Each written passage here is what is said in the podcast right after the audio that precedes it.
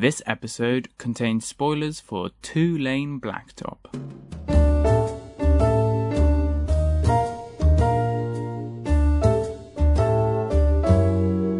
Two Lane Blacktop is about two young guys and a girl who's hitchhiking that race across country against an older guy for pink slips. So whoever wins owns the other person's car, but as they race, a symbiotic relationship forms between one another. But as a young cinema lover, going back and watching Two Lane Blacktop from 1971, my blood really begins to get excited at seeing the opening shot of kind of nighttime Los Angeles drag racing scene. And part of that reason is how the old celluloid of the 70s captures the colors of that time. It's not grainy because I had a very nice Blu ray copy, but you can almost imagine the grain there. And I'm not someone who really has a side in the celluloid versus digital, but when going back and watching films from certain eras, that physical film does add a romanticism, that dirtiness to it, that not as crisp or sharp or as clean look that digital provides. But the two lane blacktop night shots have really made me love this world. And when we watch modern films trying to recreate an era, there's little romanticism for me anyway. Watching it because it's shot with digital or more cleaner and advanced film. This is why I think Inherent Vice works so well and why we're happy to be immersed in the foggy plot of that film, is because it looks like a film of that era. Paul Thomas Anderson purposefully used film and tried to rec- recreate that look. And it's also not just the romanticism of the open world that Two Lane Blacktop presents. It's also the hippie era the Inherent Vice, or even watching the repugnant world of Taxi Driver, I romanticize it. I want to live in that era over my own era. And when I say that, I wonder if someone who lived in that 70s era would romanticize it.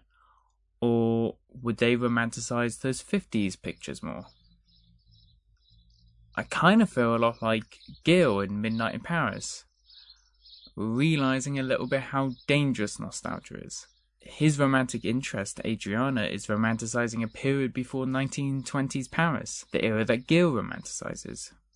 And will generations after me look at the age of DSLR and iPhone films and romanticize their worlds due to the aesthetic that technology brings. I kind of believe they will. I think they will want to live in the worlds of Joe Swanberg or the Duplass brothers, even the darker worlds of Rick Alverson. That digital technology will be part of the thing that represents that era when others go back to watch those films. The visuals of out of date technology adds romanticism. And it's not to say that's the only way that can be done. Wes Anderson romanticizes many eras, and not by replicating the aesthetics of technology, but detailing the production design and costume of those eras to very twee and quaint levels, rather than truly realistic ones. But to get back to what I was saying, the want to live in these worlds comes through in those visuals at the very beginning of watching those films. But another reason we continue to want to live in the world after the film has ended is because at the end of a lot of these films, they deal with the death of that era.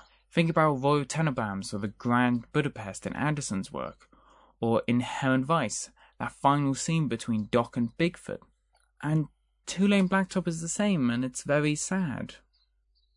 The driver, James Taylor, loses the girl. He can chase her but never reach her, and this film about freedom on that beautiful and romantic celluloid I've been talking about burns up in the projector.